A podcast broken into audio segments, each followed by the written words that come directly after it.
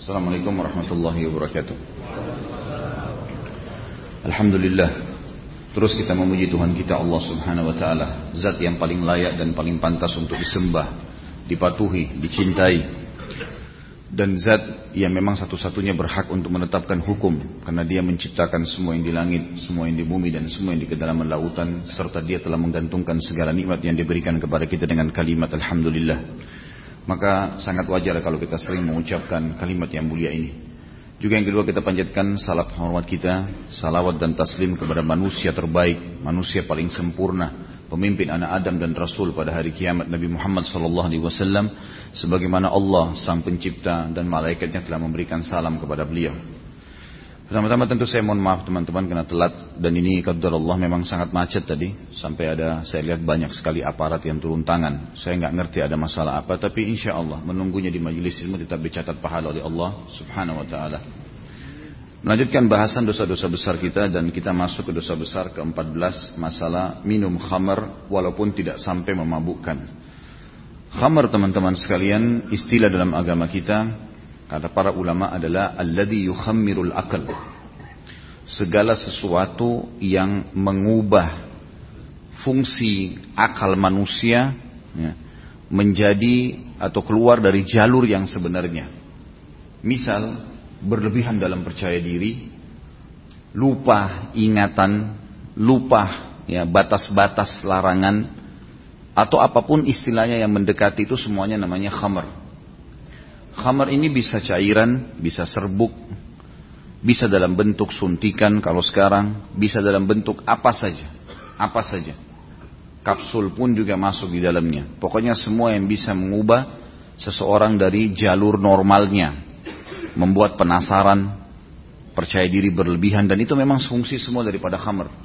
Fungsi daripada khamar.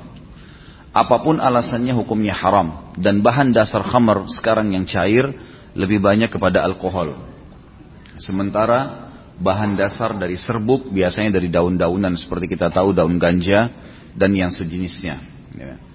Kemudian sisanya digabungkan antara keduanya. Biasanya digabungkan dari bahan dasar daun-daunan tadi yang terlarang itu kalau biasa kita sebutkan dengan narkotika. Kemudian dicampur dengan cairan alkohol yang memabukkan. Teman-teman sekalian, landasan hukum daripada khamar ini adalah hadis Nabi Muhammad SAW yang sahih berbunyi, ma'askara kathiruhu faqaliluhu haram. Semua yang kalau dikonsumsi banyak memabukkan, maka sedikitnya haram. Ini landasannya. Misal, orang konsumsi alkohol satu liter, mabuk. Berarti setetesnya haram. Memakan daun ganja, kalau banyak membuat dia fly, membuat dia percaya diri berlebihan membuat dia keluar dari dari normal pikiran dia atau normalnya dia manusia maka secara otomatis ini juga masuk dalam hal yang sama gitu ya. mengkonsumsi sedikit saja tetap haram jadi tidak pantas kalau ada orang mengatakan beranjak daripada hadis ini saya minum misal sebuah minuman yang alkoholnya cuma 5% kok nggak memabukin saya Emang pada saat itu tidak mabuk, tapi hadis Nabi tadi jelas, yang kalau dikonsumsi banyak, coba minum 10 kaleng misalnya, atau 20 kaleng, atau 100 kaleng, mabuk nggak? Mabuk juga. Maka yang kalau dikonsumsi banyak memabukkan sedikitnya haram, sedikitnya haram. Ya.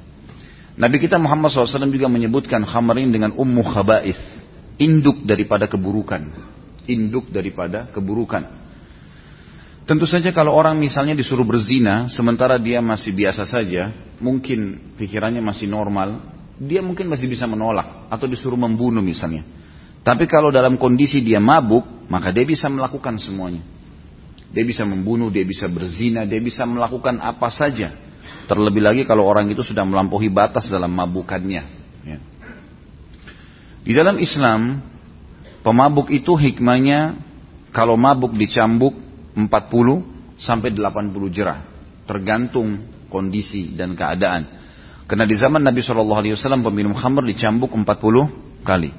Di zaman Umar bin Khattab dilipat gandakan menjadi 80 karena banyaknya peminum khamr. Khamr ini teman-teman sekalian dicambuk dalam Islam memiliki hikmah yang luar biasa nih. Subhanallah saya sempat mengikuti cuplikan terbaru tapi masih dalam bahasa Arab oleh teman-teman yang berusaha di Timur Tengah yang mengangkat mengupdate banyak informasi, judulnya Hal Ta'lam. Apakah kamu sudah tahu? Gitu. Salah satunya di situ saya baca atau saya lihat cuplikannya tentang apakah Anda sudah tahu kenapa Islam menerapkan hukum cambuk bagi pecandu minuman keras? Bagi orang yang memiliki kelainan seksual sehingga terus berzina, kenapa harus cambuk? Ada beberapa dokter dan medis di Rusia, mereka mengadakan penelitian dan menemukan di punggung manusia itu ada urat-urat saraf yang berpengaruh kepada hal yang berhubungan dengan kecanduan. Terutama berhubungan dengan kecanduan minuman keras, narkotika, uh, hiperseks yang berlebihan, maka hukumnya ya menurut medis harus dicambuk. Dan didatangkan beberapa cuplikan. Ada laki-laki yang kecanduan minuman keras, narkotika, ada yang kecanduan uh, seksual ini kemudian dibaringkan di ruangan medis lalu dokter laki-lakinya mencambuk punggungnya untuk memastikan bahwasanya urat saraf itu kena cambukan tadi dari luar dan dia berhenti seketika. Subhanallah orang itu berhenti untuk menjadi pecandu minuman keras setelah dicambuk dan hitungan medis 40 sampai 80 sekarang. Dan di dokter-dokter di Eropa sekarang lagi dikembangkan untuk dicambuk ini bayar 60 dolar. Alhamdulillah dalam Islam gratis. Siapa yang siap dicambuk, Anda semua siap cambuk, gitu kan? Jadi ada candu minuman keras datang, ini saya candu minuman keras, gimana caranya? Sini, buka punggung kamu, saya cambuk, gitu kan?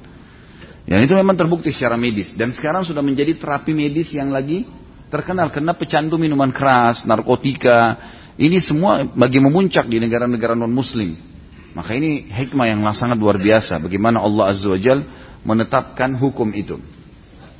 Yang jelas teman-teman sekalian hati-hati dari mengkonsumsi hal-hal yang bukan namanya minuman keras, tetapi dia mengandung bahan-bahan minuman keras. Karena ada hadis Nabi SAW juga yang berbunyi, termasuk tanda-tanda hari kiamat adalah tersebarnya khamr dan diubahnya namanya menjadi nama yang bukan khamr. Seperti sekarang, obat-obat batuk banyak menggunakan alkohol, gitu kan? Ini hati-hati. Harus hati-hati. Dan saya subhanallah setelah memastikan di apotek di dekat rumah saya, memang betul. Rata-rata obat batuk itu ada alkoholnya. Makanya kita rasa seperti ada mentol. Dan merek-merek yang terkenal ini. Banyak orang minum gitu kan. Ya, ini hati-hati. Kalau masuk ke apotek belilah obat batuk. Tanyakan. Ada obat batuk yang tidak beralkohol. Saya tanya ke apotekernya ada. Ada yang herbal, ada obat batuk yang lain. Insya Allah kesembuhan di tangan Allah SWT. Bukan karena kualitas obatnya. Biar obatnya ratusan juta kalau Allah tidak mau sembuh, maka tidak akan sembuh. Biar minum air hangat kalau Allah mau sembuh, akan sembuh. Gitu kan? Nabi Ayub alaihissalam sembuh dari penyakit setelah 20 tahun hanya dengan doa. Allah subhanahu wa ta'ala datangkan mata air di bawah kaki beliau lalu beliau pakai mandi akhirnya jadi sembuh. Gitu kan? Jadi harus hati-hati dengan hal-hal yang seperti ini. Termasuk juga daun-daunan tadi yang saya katakan apa pun yang bisa mengubah keadaan kita maka tidak boleh sama sekali dikonsumsi. Khamar ini teman-teman sekalian, umumnya kalau di zaman Nabi Muhammad SAW diambil dari pohon pohon arak atau ya yang memang diambil dari pohon arak ini biasanya pohon arak ini juga dikeluarkan darinya siwak ya. Tetapi ada sebagian dari pohon ini yang diambil lalu memang sengaja disimpan dicampur dengan adonan-adonan tertentu sehingga menjadi khamar. Ada juga yang dibuat dari zabib atau kismis ada yang dari kurma. Pokoknya semua yang dipermentasikan, yang disimpan sehingga akhirnya mengandung alkohol setelah beberapa hari, biasanya cirinya berbusa. Biasanya ada busahnya. Jadi minuman-minuman keras itu pun kalau dia sudah tenang di sebuah botol tidak kelihatan, tapi kalau diaduk itu akan keluar busa. Biasanya cirinya seperti itu. Nah ini semua sudah haram, ya, tidak boleh sama sekali dikonsumsi. Ya. Kalau anda sudah terlanjur hobi dengan makanan tertentu, dan memang ada penyampaian terbukti memiliki alkohol harus berhenti, tidak boleh.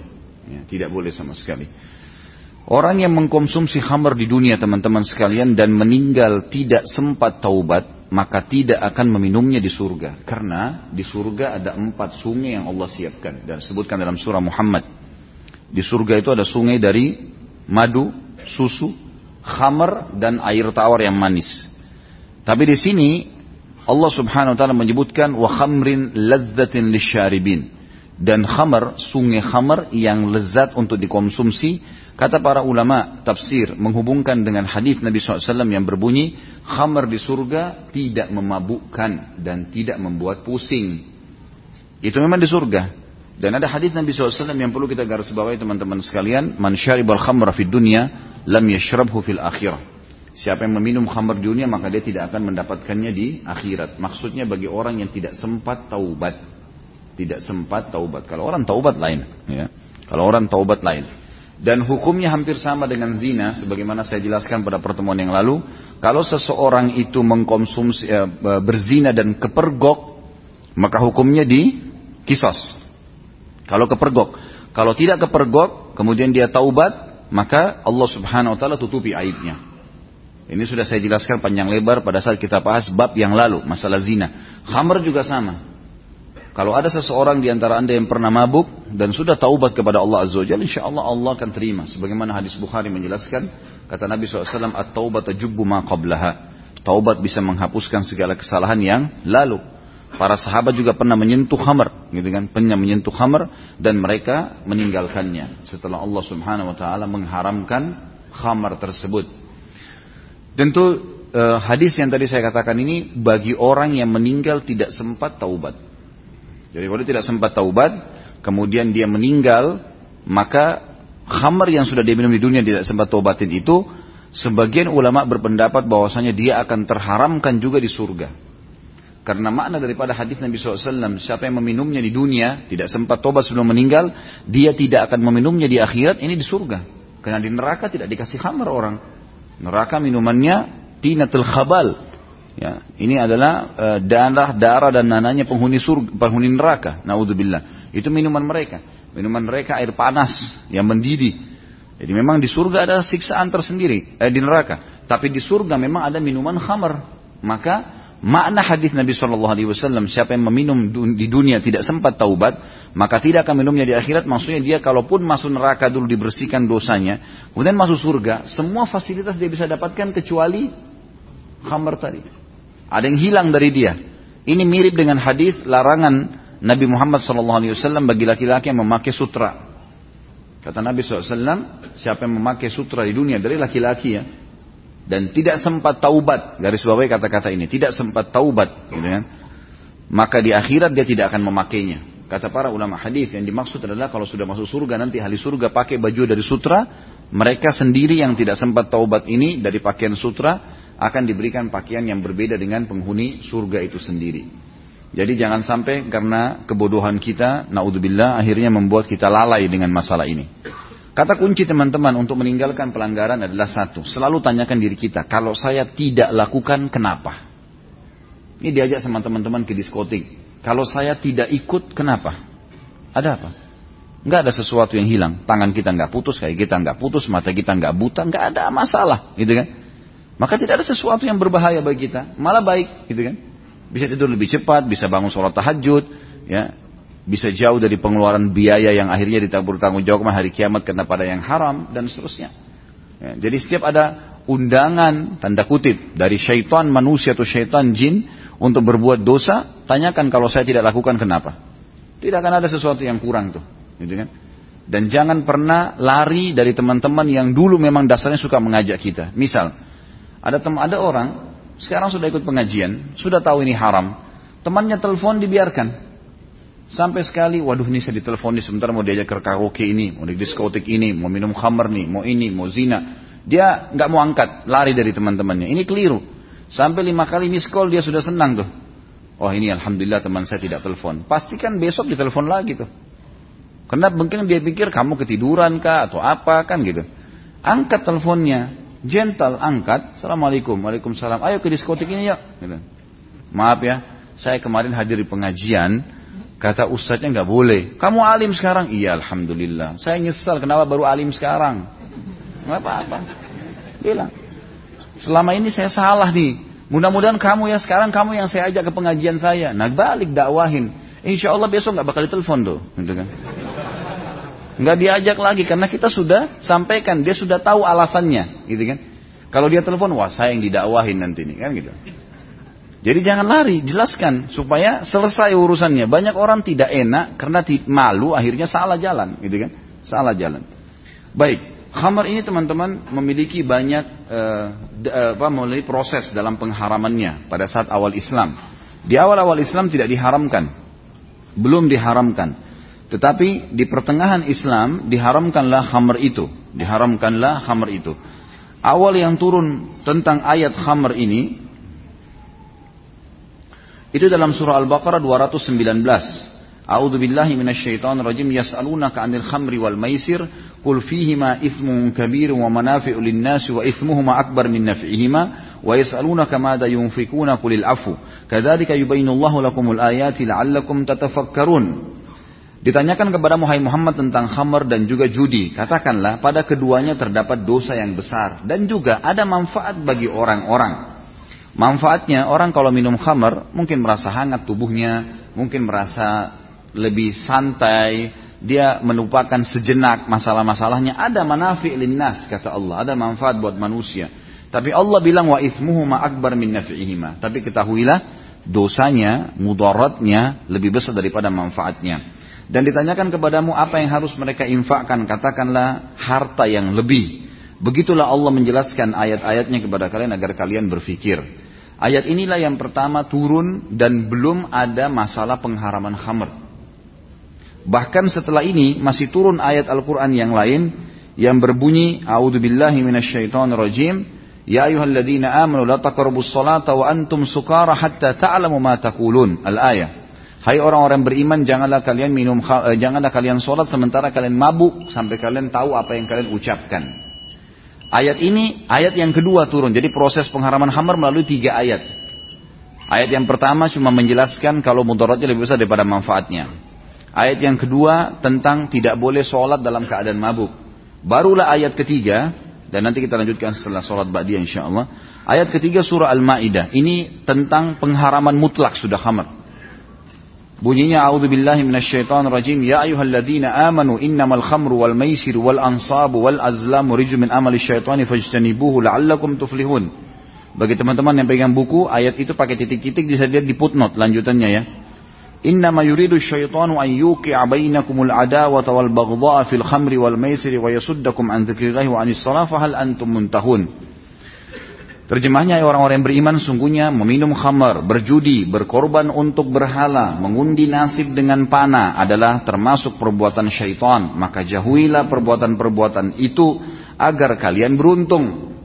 Makna beruntung artinya kalian akan bahagia, tidak punya musuh. Karena subhanallah orang yang khamar Orang yang mengundi nasib, orang yang berjudi pasti punya musuh. Umumnya, bermusuh-musuhan walaupun sama temannya, saingannya. Jadi masalah buat hidupnya. Tidak akan beruntung, tidak akan bahagia maksudnya. Lalu Allah mengatakan, Sesungguhnya syaitan itu dengan minuman keras dan judi itu syaitan hanya bermaksud menimbulkan permusuhan dan kebencian di antara kalian dan menghalang-halangi kalian dari mengingat Allah dan melaksanakan sholat apakah kalian berhenti Waktu turun firman Allah ya di sini yang berbunyi fahal antum muntahun maka para sahabat dalam hadis Bukhari dikatakan saling ketemu satu sama yang lain lalu mereka mengatakan hurrimat al khamar hurrimal hamar wa ju'ila ya uh, radifan li al authan ibadat al authan telah diharamkan minuman keras dan Allah sudah jadikan dia partner dengan menyembah berhala. Maka semua sahabat pada saat itu memecahkan kendi-kendi khamr mereka sehingga seluruh jalan Madinah basah dengan khamr dan baju-baju mereka tersentuh dengan khamr kemudian mereka sholat dan tidak mencucinya sampai dari sini keluarlah banyak hukum syar'i dari dari ayat yang pertama Al-Baqarah itu keluar hukum tentang kaidah dalam ilmu fikih semua yang mudaratnya lebih besar daripada manfaatnya hukumnya haram semua yang mudaratnya lebih besar daripada manfaatnya hukumnya haram. Termasuk dari sini ulama mengeluarkan hukum haramnya rokok. Gitu kan?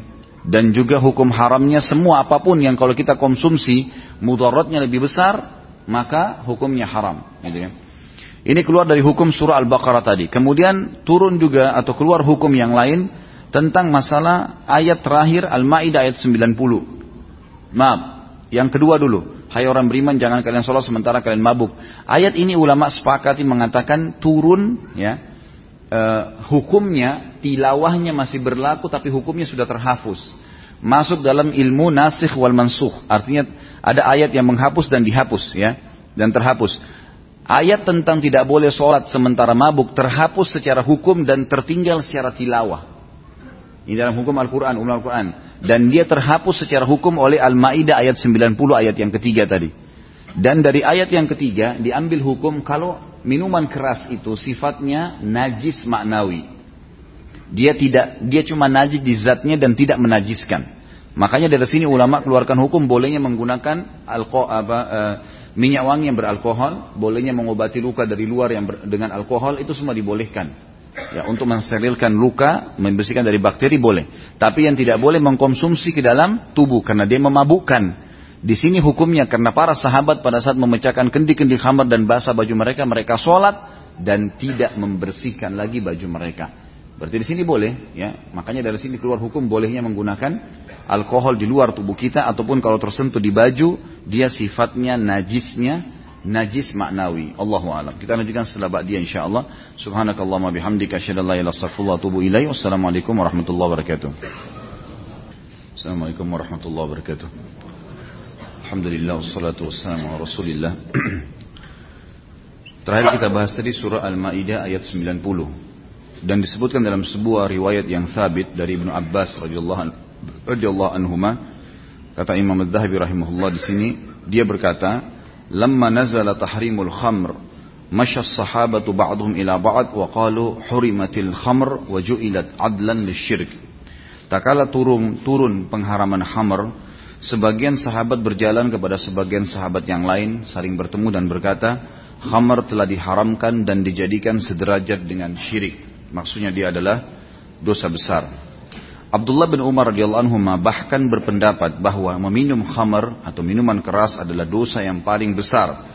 Dan meminum khamar tidak diragukan lagi adalah induk dari segala perbuatan keji. Dan orang yang melakukannya telah dilaknat dalam banyak hadis yang sahih.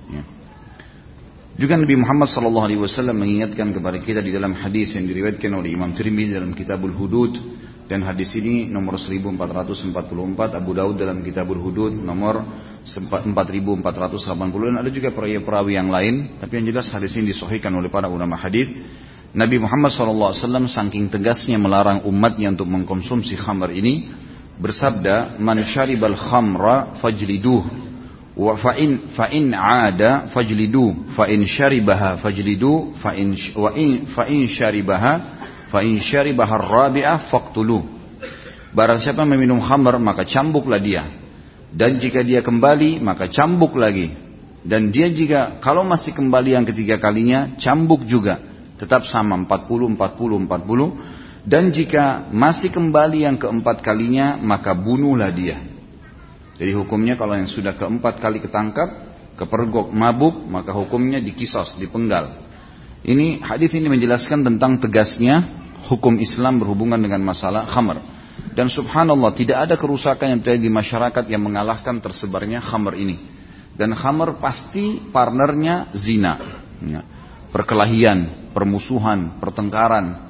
Sebagaimana Allah firmankan tadi subhanallah. Tadi kita sudah bacakan Al-Maidah 90 dan imam kita tadi Zahullah Khair juga membaca ayatnya tentang masalah sesungguhnya syaitan ingin membuat atau melahirkan permusuhan di antara kalian di khamr dan juga judi. Ya. Maka apakah kalian berhenti? Gitu kan. Yang ini tadi saya katakan para sahabat mengatakan intahaina intahaina. Kami sudah selesai dan kami sudah berhenti. Hadis yang lain juga hadis sahih. Hadis ini diriwayatkan oleh Imam Ahmad dalam musnadnya Kata Nabi Muhammad SAW, tentu di sini ada rawi-rawinya ya, Amr bin Harith, Amr bin Shu'aib menceritakan kepada aku dari bapaknya dari Abdullah bin Amr radhiyallahu anhu majma'in dari Rasulullah SAW bersabda, "Man taraka salata sukran marratan wahida, faka'annama kanat lahu dunya wa ma 'alaiha fasulibaha." ومن ترك الصلاة أربع مرات سكرا كان حقا على الله أن يسقينه من تينة الخبال قيل يا رسول الله وما تينة الخبال قال أصارة أهل الجهنم Naudzubillah. Barang siapa yang meninggalkan sholat sekali saja karena mabuk, umumnya orang kalau mabuk itu nggak bisa sholat. Ya. Ada banyak alasan, mungkin karena dia tidak tahu apa yang dia ucapkan, atau memang dia merasa dirinya lagi najis, syaitan menunggangi kesempatan. Gitu ya.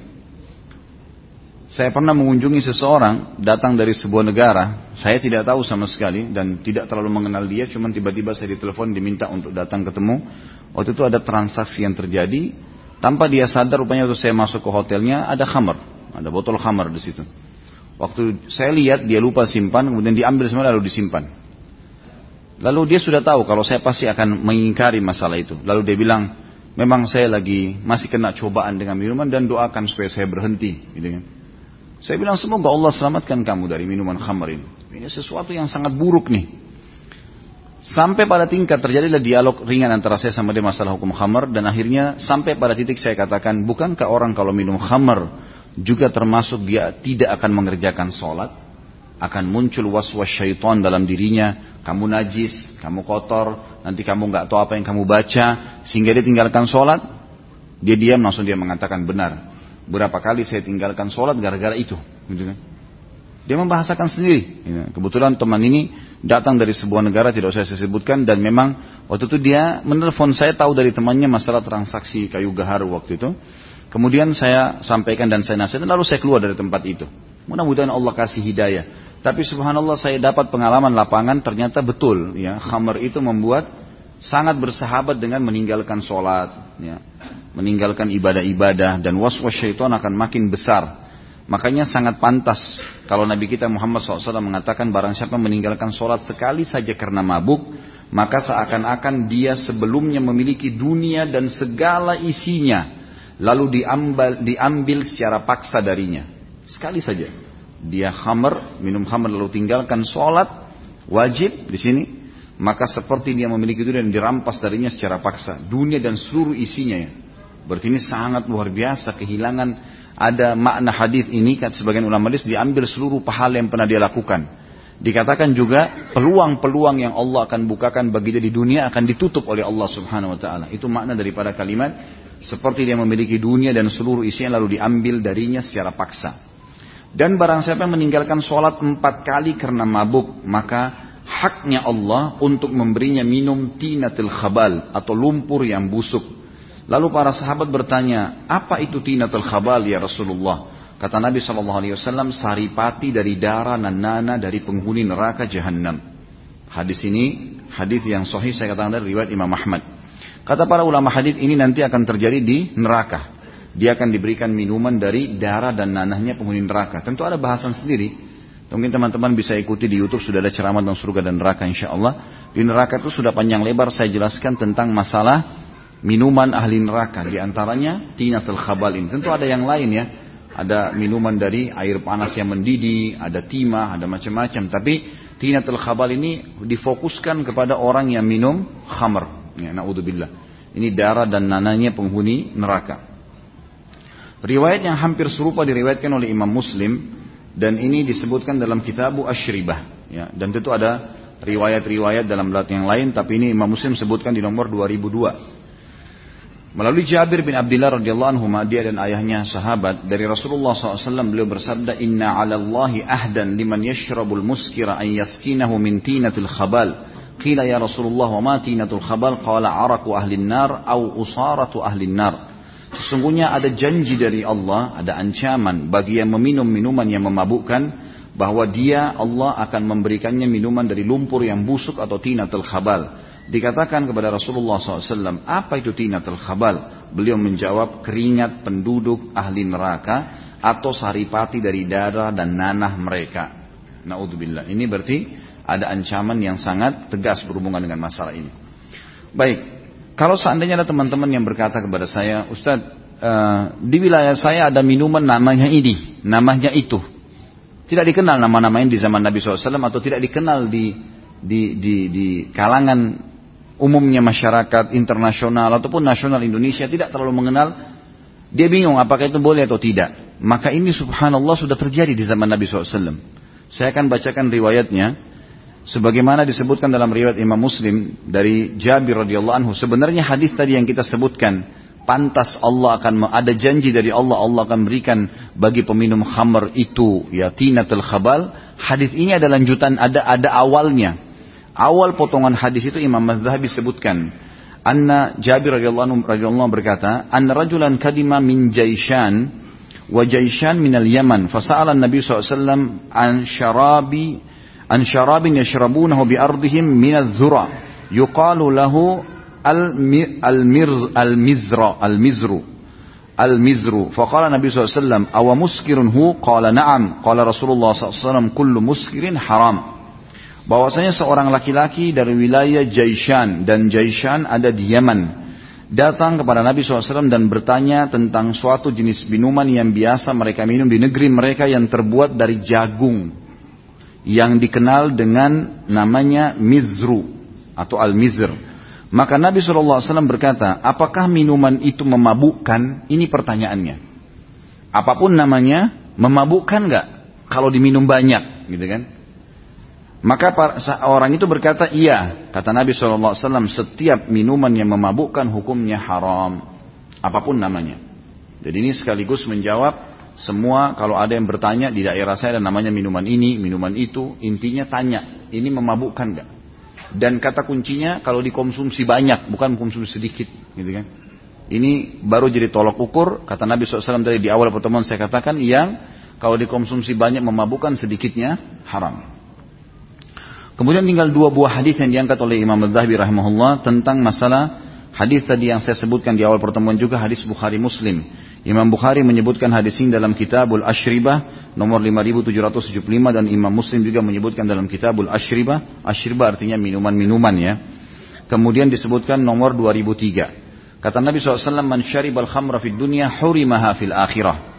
Barang siapa yang minum khamr di dunia maka diharamkan baginya tidak akan mendapatkannya di akhirat dan sudah saya jelaskan tadi apa makna daripada hadis ini. Dan di footnote kalau teman-teman pegang buku diangkat juga oleh Imam Az-Zahabi lafaz tadi lafaz Imam Bukhari itu, lafaz Imam Muslim bunyinya man syaribal khamr fid dunya thumma lam yatub minha hurimaha fil akhirah. Kalau riwayat Imam Muslim ditambah dengan kalimat lam yatub minha. Yang artinya barang siapa yang meminum khamr di dunia kemudian dia tidak sempat taubat darinya ini sudah saya jelaskan di awal pertemuan tadi. Maka diharamkan baginya untuk meminumnya di akhirat. Artinya kalau dia sempat minum khamar, taubat, kemudian meninggal, ini tetap dapat khamar di surga nanti. Gitu kan?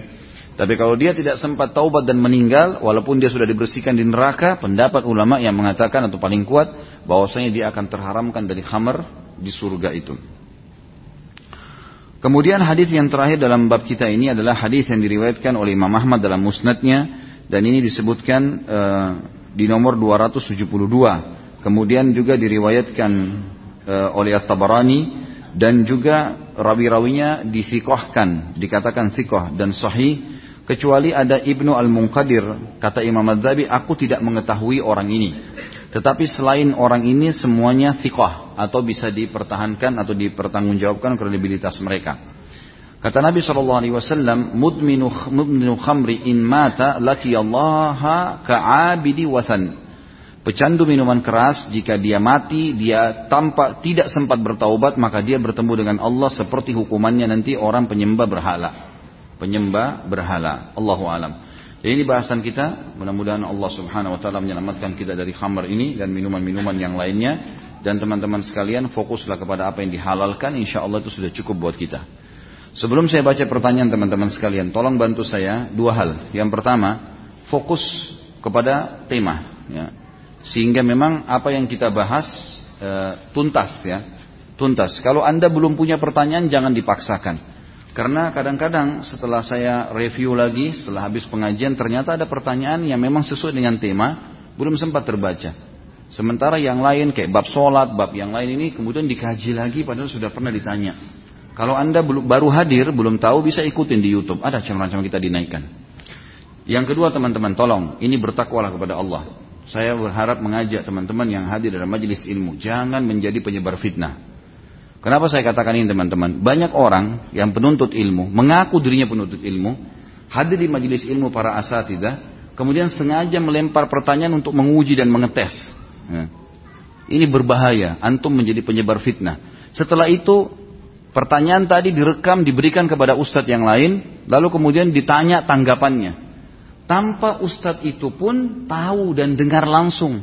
Hanya dikatakan ustadz ini berpendapat seperti ini, ustadz ini berpendapat seperti ini. Bagaimana? Lalu ustadz tersebut sekarang juga jadi fitnah lagi di majelis di dalam dakwah ini, itu kan dakwah yang dikenal dengan dakwah sunnah. Kemudian tersebar fitnah lagi kalau ustadz itu memfonis ustadz yang tadi gara-gara mendengar dari orang yang tidak bertanggung jawab tadi. Hati-hati teman-teman, ini bertanggung jawabnya berat hari kiamat. Kalau antum sudah dengarkan dari salah seorang asatidah kita yang punya kredibilitas, sudah punya dalil yang kuat, cukupkan itu. Selesai, jalankan, cukup dengan itu. Antum penuntut ilmu, teman-teman, tuntut ilmu dan amalkan. Bukan untuk jadi penyebar fitnah. Kalau sudah tahu dalilnya sudah, gitu kan? Sebab bisa saja para asatidah punya pendapat yang berbeda, bisa terjadi. Tapi kalau antum mengadu ini berbahaya. Bayangkan kalau sampai difonis beberapa asatidah kita hanya karena antum penyebabnya. Akhirnya ditinggalkan majelisnya, akhirnya diberhentikan dari sebuah masjid. Ini berbahaya sekali. Saya tidak ada masalah ya. Karena saya yakin Allah Azza wa bersama. Yang saya sampaikan punya dalil jelas. Saya sampaikan apa adanya dan dipertanggungjawabkan diangkat di YouTube. Dan saya juga membuka diri untuk bisa diberikan masukan kalau saya salah. Tidak ada masalah. Tapi ini peringatan saya secara umum. Secara umum. Karena ada sering saya temukan pertanyaan yang terulang-ulang.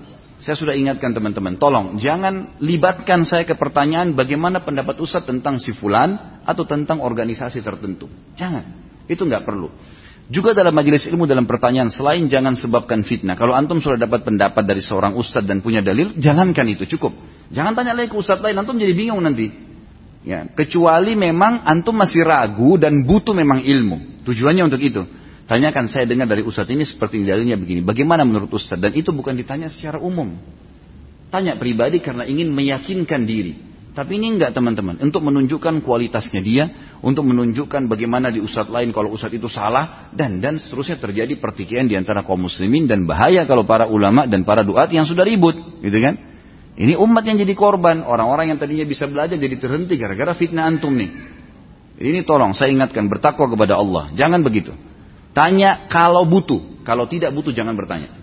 Dulu kami dididik oleh para masyayikh di Madinah. Saya ingat betul di kampus itu. Dosennya datang 50 menit, 50 menit padat materi. Kalau ada yang mau bertanya, kejar syekhnya keluar dari kelas. Nggak ditanya di kelas. Jadi nanti orang yang bertanya betul-betul dia butuh. Untuk menghindari jangan sampai ada orang yang sengaja melemparkan pertanyaan fitnah. Orang yang lain yang sudah faham jadi berubah pemahamannya. Itu berbahaya sekali. Gitu kan? Jadi ini perlu digarisbawahi teman-teman sekalian. Yang kedua, berhubungan juga dengan masalah ini. Kalau bertanya teman-teman, kalau bertanya teman-teman sekalian, bertanya ini memang ikhlaskan niat untuk mendapatkan ilmu. Betul-betul saya ingin mendapatkan ilmu. Tidak perlu, tidak usah bertanya. Ya. Kemudian hindari teman-teman sekalian, hindari uh, kalau pertanyaan orang lain, mohon maaf saya bahasakan, ada orang lain ingin bertanya, biarkan dia bertanya langsung. Dia titip pertanyaan, boleh saja. Bukan tidak boleh. Tetapi pastikan memang orang itu betul-betul mau mentanya. Memang nggak ngerti ilmunya. Oke.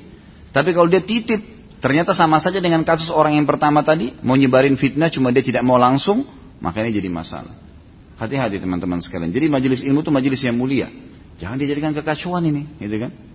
Saya sering subhanallah beberapa kali saya dapat tanggapan gara-gara ada yang bertanya pada saya saya jawab lalu kemudian ada fonis-fonis dan yang fonis ini dari orang-orang yang Allah alam. Saya tidak tahu mereka memang penuntut ilmu atau bukan, bukan tapi mereka sudah main fonis ini itu sampai akhirnya para asatidatun berbicara hal-hal yang luar biasa eh, tanpa ada konfirmasi, gitu kan? Jadi sebaiknya jangan menjadi penyebar fitnah teman-teman. Tanya yang diperlukan saja dan bertakwalah kepada Allah. Penting itu ya, digaris bawahi.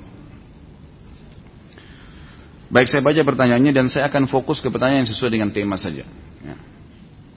Kalau kita meminum air tape, minum air tape kalau nggak banyak apa itu tergorong hammer. Tergantung tape ini ditanyakan kepada orang yang membuatnya. Saya pernah tanya kepada orang-orang yang membuatnya seperti apa sih pemahamannya, rasanya waktu awal dimasak dan setelah beberapa hari. Kalau dari jawaban mereka Allah alam. Kalau saya pribadi saya tinggalkan. Kalau saya pribadi karena minimal syubhat. Dan antum tanyakan pada diri antum kalau saya tidak makan kenapa? Enggak ada masalah. Walaupun itu favorit kita ya. Karena minimal masuk dalam bab syubhat. Tapi kalau seandainya tanyakan, saya pernah tanyakan, Pak ini kalau dimasak, kebetulan saya mampir di uh, di tol Cikampek pada saat ada saya taklim, kemudian ada penjual di kiri kanan, saya sempat beli tanyakan, ini bagaimana sih e, pembuatannya ini mengandung memabukkan nggak pak? Bahasa karena mereka biasa yang buat tahu itu. Ini kalau baru dimasak pak dia bilang tidak berpengaruh kalau baru dimasak. Tapi kalau sudah tertinggal beberapa hari terkena udara maka ini memabukkan gitu kan? Maka kalau dari perkataan mereka ini, yang jelas berarti kalau awal-awal dibuat belum mengandung, ya, belum memabukkan, maka insya Allah tidak apa-apa. Tapi kalau dia disimpan seperti masalah anggur misalnya, anggur itu kan halal buahnya. Tapi kalau dia dipermentasikan dan akhirnya beralkohol, ya kan? jadi haram.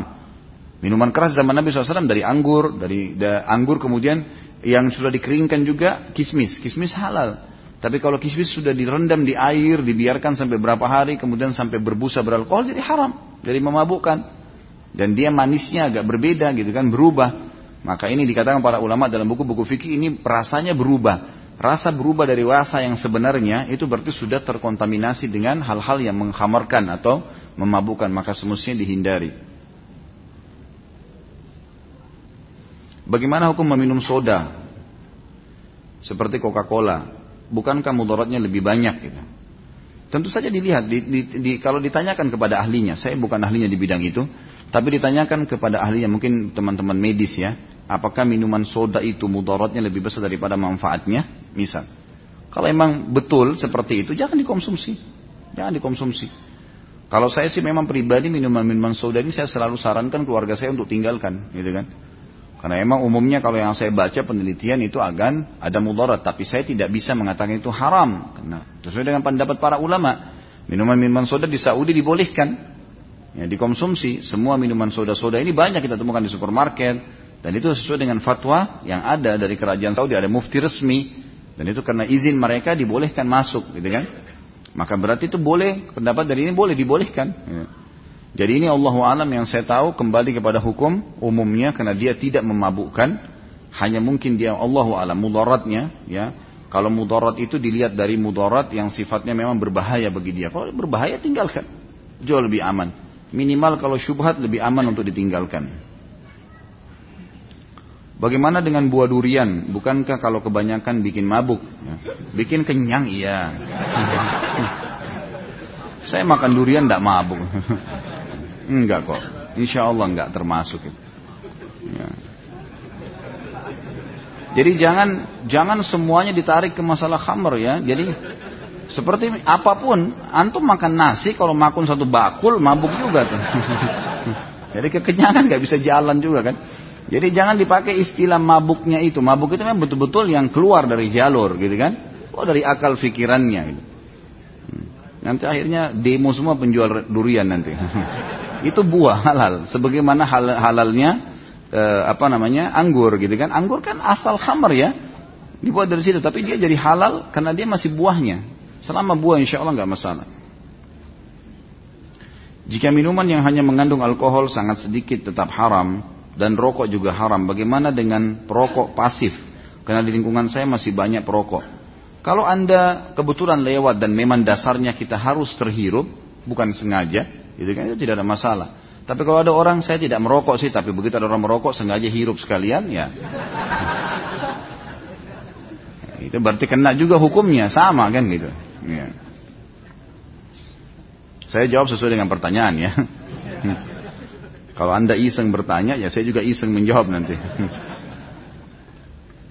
saya kerja di hotel, hotel saya menyediakan minuman alkohol dan daging babi. Apakah gaji yang saya terima itu halal atau haram? Kalau haram bagaimana cara membersihkan harta dari gaji saya? Teman-teman sekalian semua yang berhubungan dengan hal yang haram ini lebih dominan kepada hukum haram. Lebih dominan ke hukum haram. Gitu kan? Minimal syubhat. Gitu, minimal syubhat. Jalan keluarnya cari tempat yang aman. Cari tempat yang aman. Kerja di tempat yang aman. Lebih tentram. Jelas. Banyak kok insya Allah. Tempat-tempat yang itu. Jangan dipaksain. Gitu kan? Kalau anda memang jiwanya di perhotelan, cari perhotelan syariah. Sekarang sudah mulai banyak, gitu kan? Ada teman-teman kita sudah di Jakarta sudah banyak sekali hotel-hotel syariah yang bisa dimasuki kerja melamar. Insya Allah mereka menerima kalau punya pengalaman, gitu kan?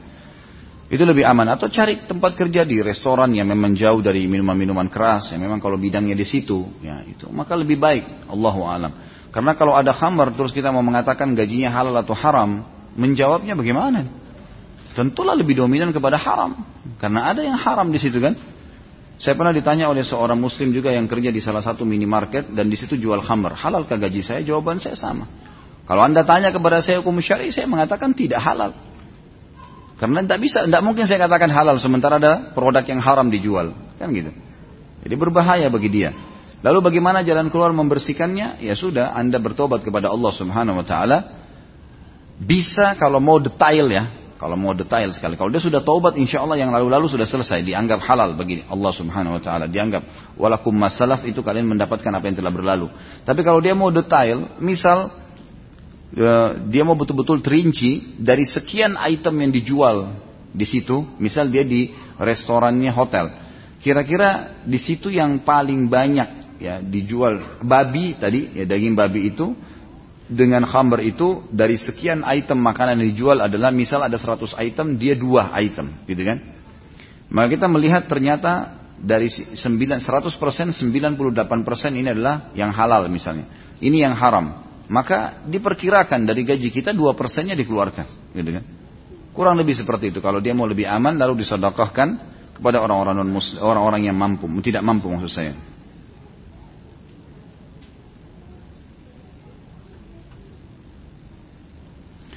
Apakah ini kenapa iseng bertanya gini nih? Apakah hukum mabuk karena minum khamr sama dengan mabuk karena cinta?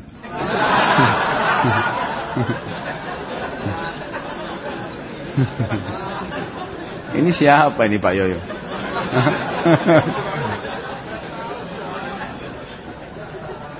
Karena orang yang mabuk cinta juga sama, tidak bisa berpikir secara rasional. Sebagaimana orang yang mabuk karena khamr. Ada teman Ana sudah ikut pengajian tahu hukumnya, tapi masih saja tetap pacaran karena begitu cintanya atau mabuk cinta dengan wanita yang dicintainya.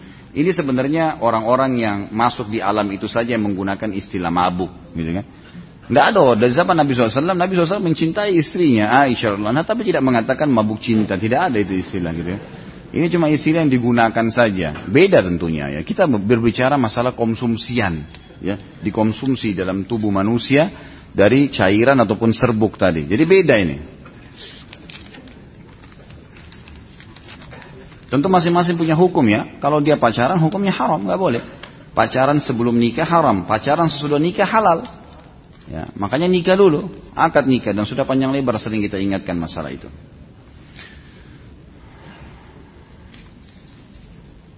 Ada riwayat atau hadis yang menyebutkan tentang pola makan Rasulullah SAW. Apakah ada referensi bukunya? Ada bukunya. Kalau saya tidak salah terbitan pustaka Ibnu Umar. Bukunya kecil ya, tentang tata cara makan Nabi SAW.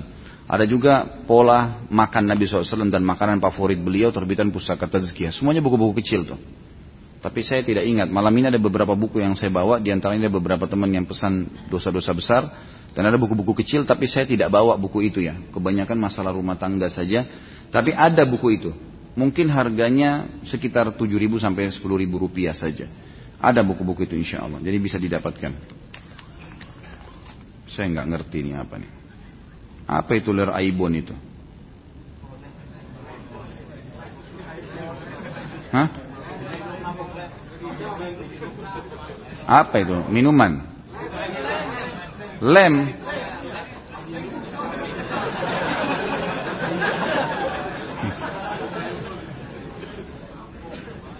Apa bahannya beralkohol nggak? Berbahaya nggak? Nggak ada alkohol. Berbahaya buat kesehatan? Ya janganlah. Gitu.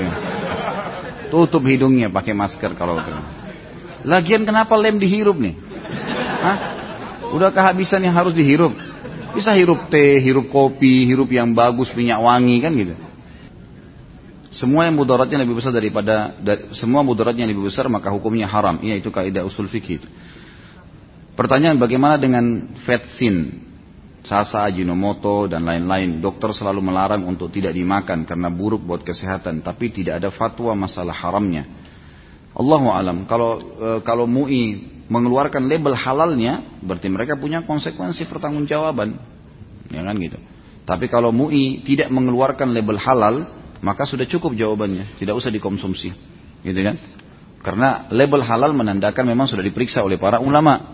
Kalau tidak ada label halal tinggalkan. Ditambah lagi kalau dokter menguatkan kalau itu tidak baik, ya, diganti saja. Jangan pakai itu. Ya. Ini tidak sesuai dengan tema. Nanti insya Allah silahkan bertanya langsung aja ya. Apakah boleh alkohol untuk obat luar, luka atau kulit? Mengingat menurut informasi dokter kulit, semua bahan yang dioleskan ke kulit akan masuk ke dalam peredaran darah. Allahu alam. Yang saya tahu kalau pendapat para ulama, saya tidak tahu dari sisi medis, mengatakan boleh saja. Dan sudah umum fatwa ulama bolehnya menggunakan minyak wangi yang beralkohol. Stidilnya dalil tadi yang sudah saya sebutkan dalam hadis pada saat turun surah Al-Maidah ayat 90 para sahabat memecahkan kendi dan membasahi baju mereka dan mereka tidak mencucinya pada saat mau sholat. Bagaimana hukum ustazah berdakwah di depan jamaah perempuan? Tidak ada masalah kalau ustazah. Berapa kali Aisyah radhiallahu didatangi oleh para sahabat Nabi bertanya, bahkan boleh laki-laki belajar dari seorang wanita muslimah atau ustazah ya, tapi harus ada hijabnya. Kalau gurunya perempuan, jamaahnya laki-laki, maka itu harus ada hijab, nggak boleh nggak, mutlak itu. Makanya waktu turunnya ayat tentang masalah hijab, itu pada saat beberapa sahabat ada yang bertanya kepada Aisyah radhiyallahu anha hukum-hukum agama sementara belum ada hijab di antara mereka sampai turunlah ayat hijab. Gitu kan? Min warai hijab kata Allah. Harus bertanya di belakang hijab. Jadi ulama mengeluarkan hukum kalau perempuan yang menyampaikan hukum sementara dia ahlinya seperti kasus Aisyah Lanha, beliau paling banyak mengetahui tentang rumah tangga Nabi SAW, maka berarti boleh belajar, tapi dengan syarat tidak kelihatan, memang ada hijab. Beda dengan kalau laki-laki. Kalau laki-laki itu Nabi SAW disebutkan dalam riwayat-riwayat menyampaikan kepada para sahabiat, sahabat dan sahabiat itu tidak ada hijab, gitu kan? Itu beda. Tapi kalau memang dikhawatirkan ada fitnah boleh dipakai hijab dan seperti seperti sekarang ini sudah alhamdulillah sangat bagus gitu kan sudah cukup dengan layar itu maka sudah cukup. Tapi ini hukum syar'inya begitu. Apakah alkohol yang terdapat dalam parfum, cairan pencuci mulut, hair tonic rambut termasuk dalam khamr? Untuk cairan pencuci mulut, misal, tidak usah disebutin merek ya. Jadi sekalian kali jangan sebut merek, saya sudah ngerti gitu. Untuk cairan pencuci mulut yang mengandung alkohol apakah boleh? Sebab ada kemungkinan ketelan meskipun setetes. Jadi kalau konsumsi di luar tubuh boleh. Tadi saya bilang ya parfum, bersihin luka di luar tubuh, itu masih umum pendapat ulama membolehkan. Tapi kalau obat kumur saya sarankan jangan. Ada kok banyak, saya juga pakai obat kumur itu dengan beragam merek dan cari yang bebas alkohol. Ada tulisan bebas alkohol. Insya Allah itu jauh lebih aman. Karena kalau sudah masuk di mulut ini sebetulnya sudah bercampur, berbahaya, bisa ketelan sama ludah, gitu kan? Maka lebih aman tinggalkan, gitu kan? Lebih aman tinggalkan. Jangan ada yang beralkohol. Apakah khamar boleh dibuat penawar obat, misal agar supaya tidak terasa sakit ketika sedang dibedah untuk keperluan medis masih dibolehkan. Kalau di luar saya sudah katakan boleh, di dalam tubuh nggak boleh, secara mutlak nggak boleh. Hadis Nabi SAW yang berbunyi, ya Allah tidak akan menjadikan kesembuhan kalian pada hal-hal yang dia haramkan ini mutlak. Tidak mungkin. Kalau ada dokter yang mengatakan dengan khamar anda bisa sembuh itu dusta, nggak mungkin. Kita pasti salahkan dia, karena Allah nggak mungkin salah. Pencipta dia dan pencipta ilmu itu dan pencipta segala satunya nggak mungkin salah. Dan Nabi SAW sudah mengatakan Allah tidak jadikan kesembuhan pada hal-hal yang diharamkan. Saya sudah jelaskan juga tadi kandungan alkohol dalam ragi tape ya. Kalau masih awal, lebih aman anda tinggalkan, lebih aman. Tapi kalau di awal-awal dibuat, kemudian masih belum ada alkoholnya, maka nggak masalah sama hukumnya dengan hukum buah secara umum. Dalam medis, apakah mendonorkan bagian tubuh orang yang sudah akan meninggal untuk orang lain juga diharamkan?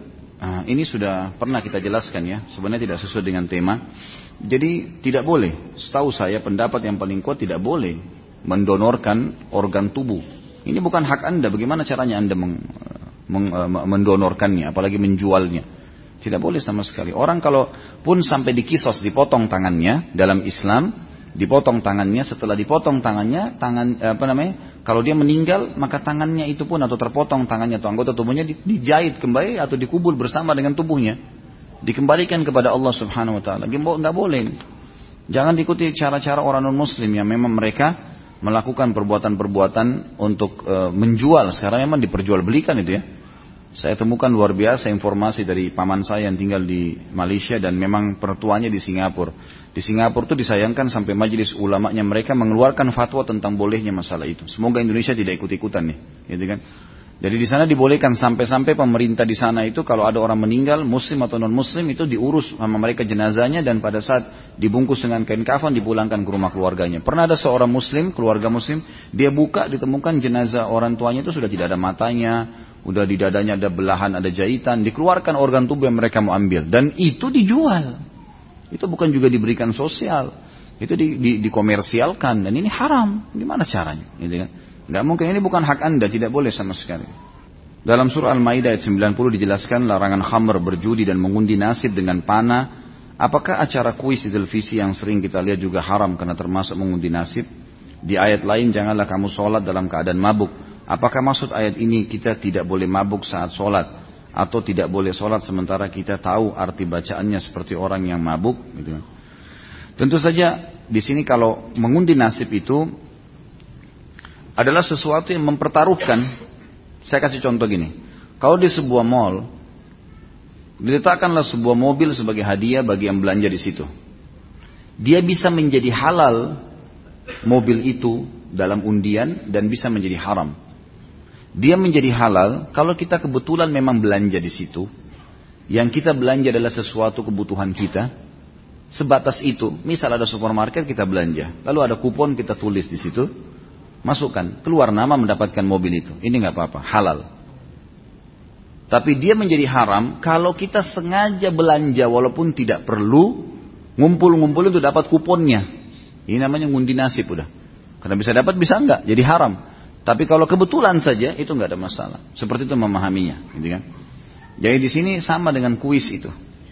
Kalau dia sifatnya memang mengundi nasib, ya jangan, tidak usah ikut-ikutan.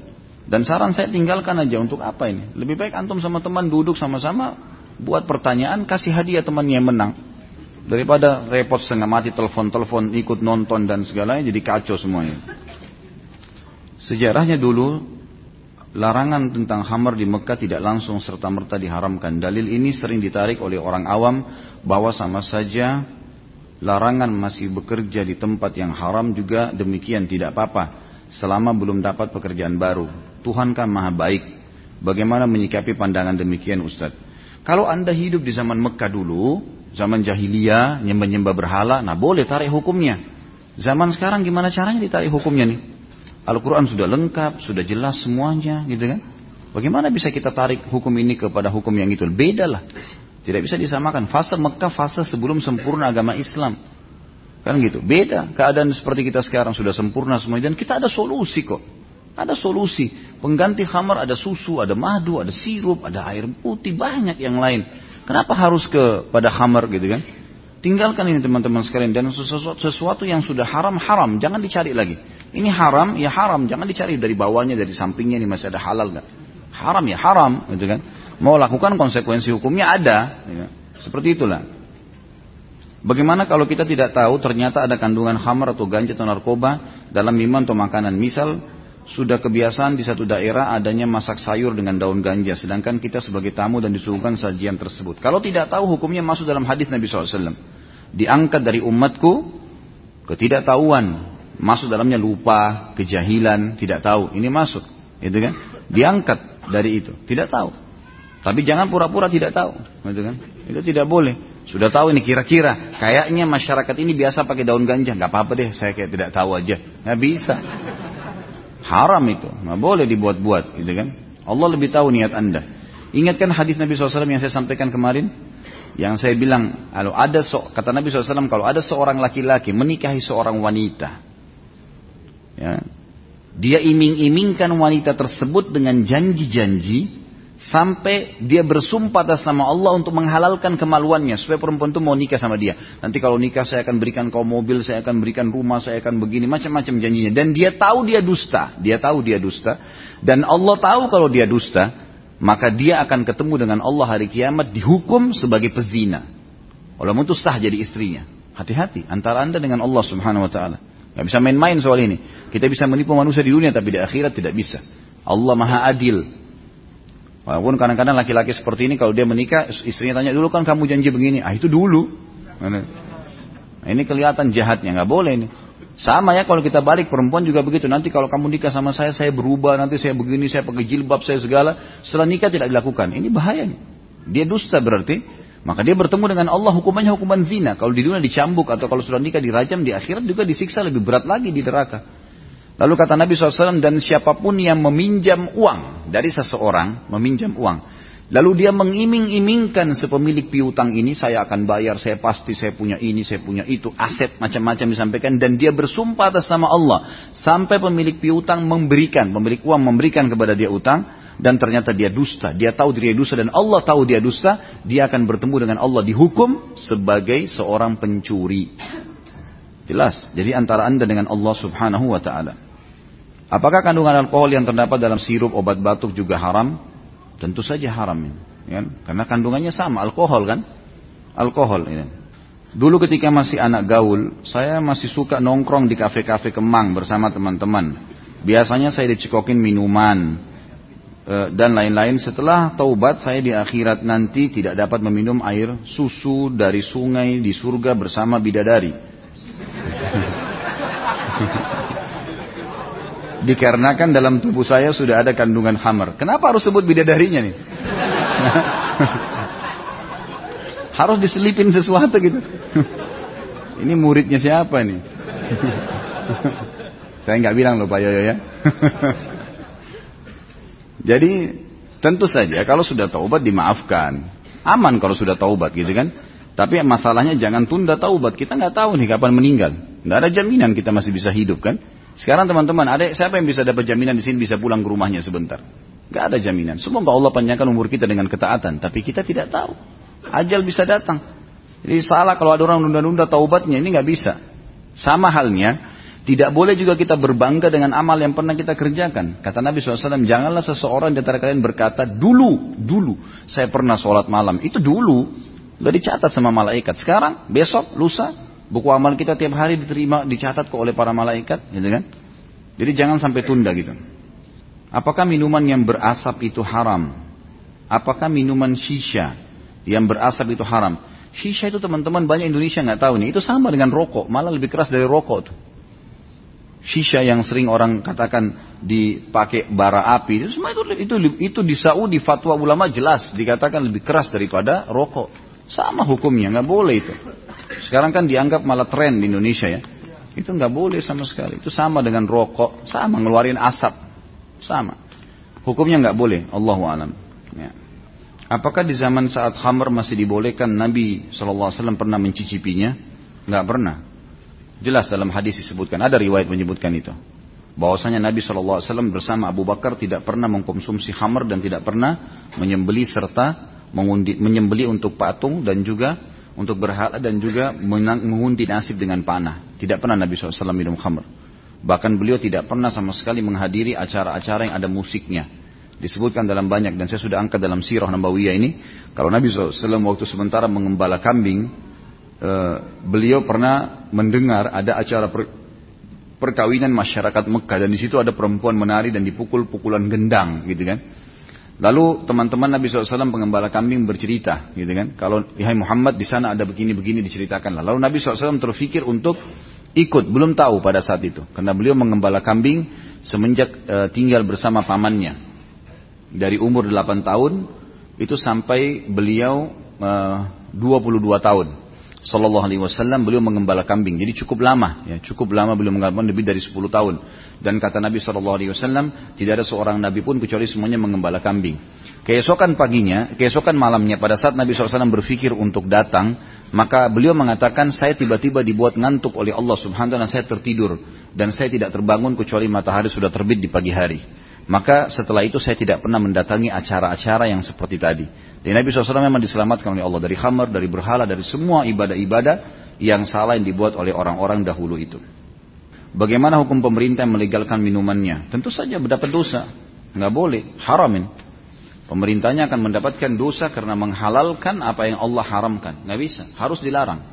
Dan sebenarnya teman-teman sekalian, secara kepemerintahan pun di seluruh dunia itu melarang minuman keras. Makanya diberikan peraturan-peraturan yang ketat, gitu kan? Semestinya. Ya, cuma sekarang direkayasa oleh para pebisnis minuman keras ini dengan mengatakan alkoholnya kurang lah, diubah dengan nama-nama yang lain lah. Ini semua masuk dalam hadis Nabi SAW. Akan termasuk dalam tanda-tanda hari kiamat di mana orang-orang eh, apa namanya akan mengganti khamar itu dengan nama yang lain. Berapa takaran dosis alkohol yang boleh dikonsumsi menurut para ulama? Sama saja jawabannya. Kalau dalam tubuh setetes pun nggak boleh. Kalau di luar tubuh boleh. Jangan lagi dibolak-balik ini haram. Ya. Berputar-putar terus cari jalan supaya boleh. Tidak boleh. Haram. Kalau mau boleh datang kepada selain ustadz. Itu pasti dihalalin tuh. Ya. Setelah minum khamr, apakah amalan sholat fardu selama 40 hari diterima oleh Allah? Itu hadisnya maudhu. Enggak ada hadis yang mengatakan tidak diterima sholat setelah mabuk gitu kan. Tapi yang jelas kalau orang lagi mabuk ya, dia berdosa dengan mabuknya. Bahkan tadi hadis Nabi apa? Siapa yang meninggalkan sholat karena mabuk, maka dapat hukuman kan. Artinya maknanya adalah mafhum mukhalafah yang dalam ilmu fikihnya dikatakan sesuatu yang difaham lawannya daripada pemain itu artinya orang kalaupun mabuk, dia mabuk dia berdosa dan dia tidak boleh tinggalkan sholat. Tidak ada alasan tinggalkan sholat karena dikatakan siapa yang tinggalkan sholat mabuk satu kali, gitu kan? Ada hukumannya. Berarti memang tidak boleh tinggalkan walaupun dalam keadaan mabuk. Jadi tidak bisa jadikan alasan karena ini memang banyak sekali. Ini hadis tidak benar nih. Yang dikatakan Nabi SAW bersabda orang yang minum khamr tidak akan diterima sholatnya selama 40 hari ke depan. Maka mereka tidak sholat. Ditambah lagi nih godaan syaitan tambah mengacaukan. Sudah mabuk nggak sholat lagi. Gitu kan. Ini kalau di zaman Umar bin Khattab dicambuk double-double nih gitu. Baik, seperti itulah kurang lebih teman-teman sekalian kita yang kita bahas pada hari ini. Mungkin begitu dulu. Mudah-mudahan apa yang kita bahas pada malam ini bermanfaat dan dijadikan oleh Allah SWT ditambahkan dalam timbangan amal kita. Semoga semua yang belum dapat hidayah dimudahkan dapat hidayah, yang sudah dapat hidayah dimudahkan untuk mengamalkannya dan seluruh muslimin di Palestina, di Syria, di Yaman, di Myanmar, di mana pun mereka yang sedang tertindas. Kita berdoa kepada Allah agar diikhlaskan niat mereka, diterima para syuhada mereka, dimuliakan Islam di tangan mereka dan tangan kita semua dan juga semoga Allah Subhanahu Wa Taala menyatukan kita semua di surga firdausnya tanpa hisab, di mana ia satukan kita di majelis ilmu yang mulia ini. Pada benar dari Allah, pada dari saya mohon dimaafkan. Subhanakallahumma bihamdika asyhadu an la ilaha illa anta. Assalamualaikum warahmatullahi wabarakatuh.